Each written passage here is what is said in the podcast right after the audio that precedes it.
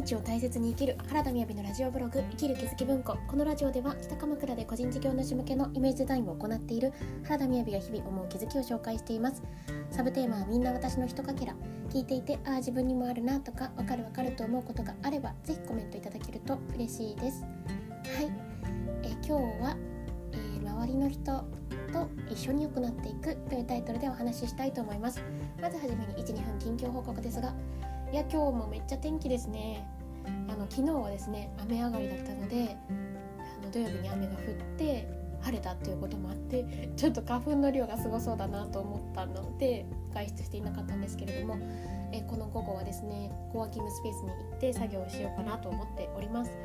で午前中はですねグラフィックレコーディング思いを可視化するグラフィックレコーディングということでご提供させていただいたんですが、まあ、今日はそのね前座の回のような感じになったんですけれどもでもなんかすっごくいい時間だったなと思っております。やっぱりこう何て言うんですかね。うんその方もおっしゃってましたがその人によってその人に必要な状態っていうのは本当にあるなと思っていてかつそれをまたお話しできるっていう距離もいいですよね。あの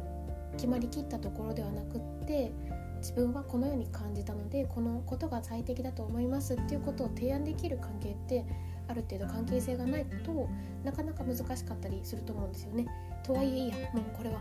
もうそのまま進めてしまおうっていう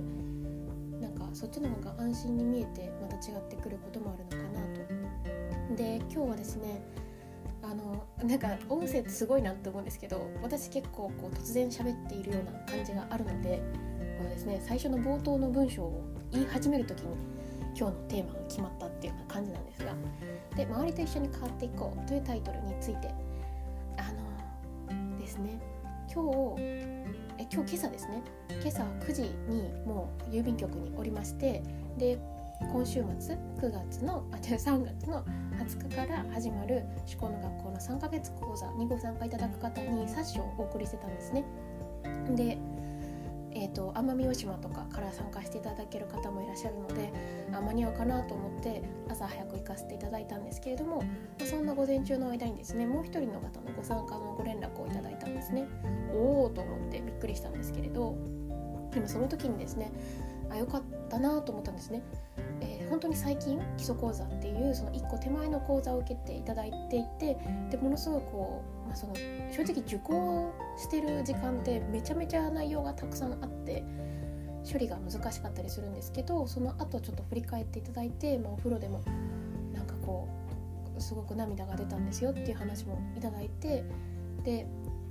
向き合ってくださってたからこそあぜぜひおすすめしたいなって思いましたし、まあ、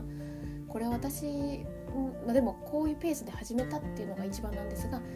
次の開催が9月の予定なのであなんか今回の後はもう次9月になってしまうなとは思っていたんですけれどただあでもおさらい会っていうのがあるのでそれに参加してもらえたら、まあ、いいなと思ってたんですよね。であでもその申し込みくださった時になんかすごく自分の中であ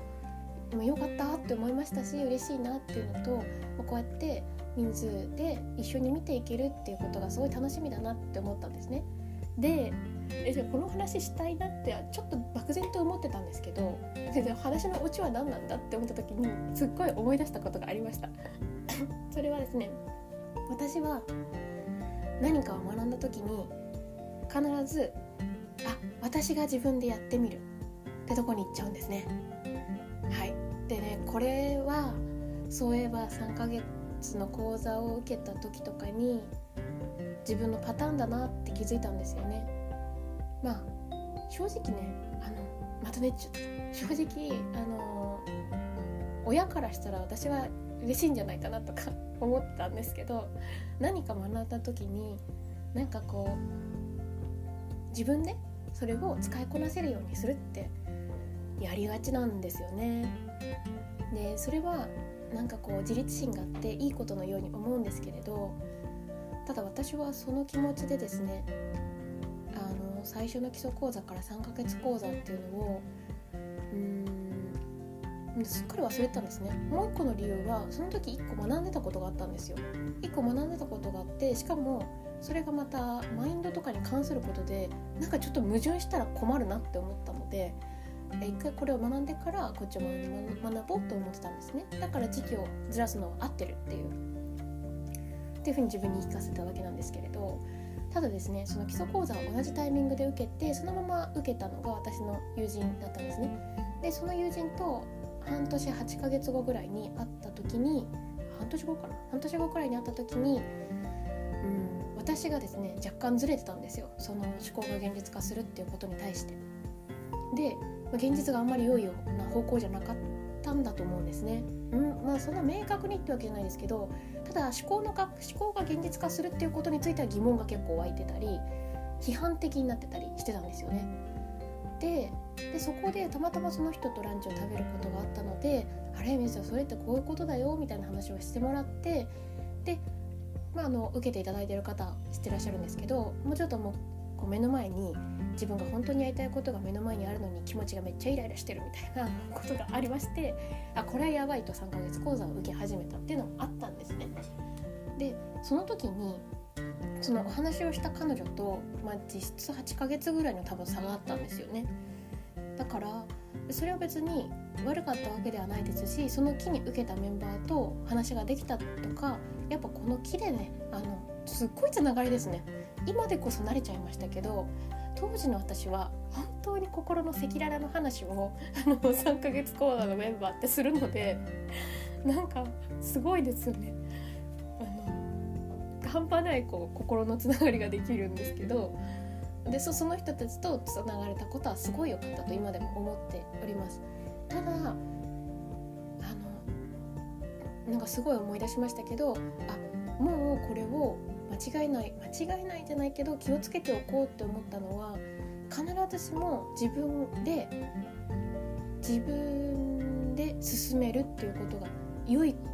こともない。そのベースにはお金をかけないようにってことしかなかったんですよ。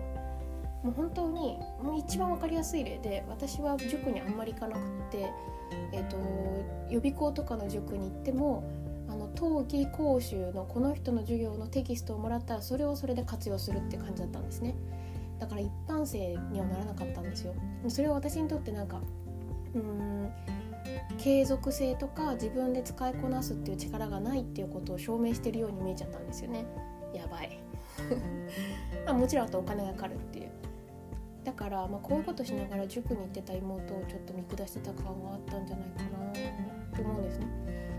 だけだから、えーと、例えば1個の、まチャートとかがあった時にそれを自分で自分が活用できるっていうことに価値があったしお金がかからない自分っていうのが少なくとも愛される理由であったっていう親にですね。うん、だけれども走行の理由がなかったらつまりお金のこう理由がなかったらやっぱりみんなで見ていくってものすごいパワフルなんですよね。それは本当に私は思考の学校で学びましたけどどちらかというと孤立精神が高いのであのみんなで向き合ってみんなで考えていくそして違う意見だとしてもそれが自分の中にあるとしたらっていう風に見ていけるって本当にパワフルなんですよね。なんか同じ6ヶ月を過ごすとしたら6人いたら36ヶ月分ぐらいの密度があるわけですよね。そしてうーんなんていうのかな孤立していかないっていうなんか思考が思考が固定化していかないっていうかなんか柔軟にあそうかそういう視点があったんだって自分が見えてなかった視点に気づかせてくれるっていうことがやっぱすごくあるんだなって思ったんですよね。うんだからあの時そうやって決めてたなっていうことを思い出してで、うん、なんかあその今回ですねこう申し込んでくださった方のことを考えた時にあ私だったら私だったらもしかしたらあよしじゃあこれをあのしばらく自分でやり続けようって思ってたかなっていう。で別にそれが悪いわけじゃないんですけどね。ただ私はあまりにそれに固執してたっていう感じですね。なんか弱いように思っちゃったっていう。でもそうじゃなくってむしろ逆だったっていう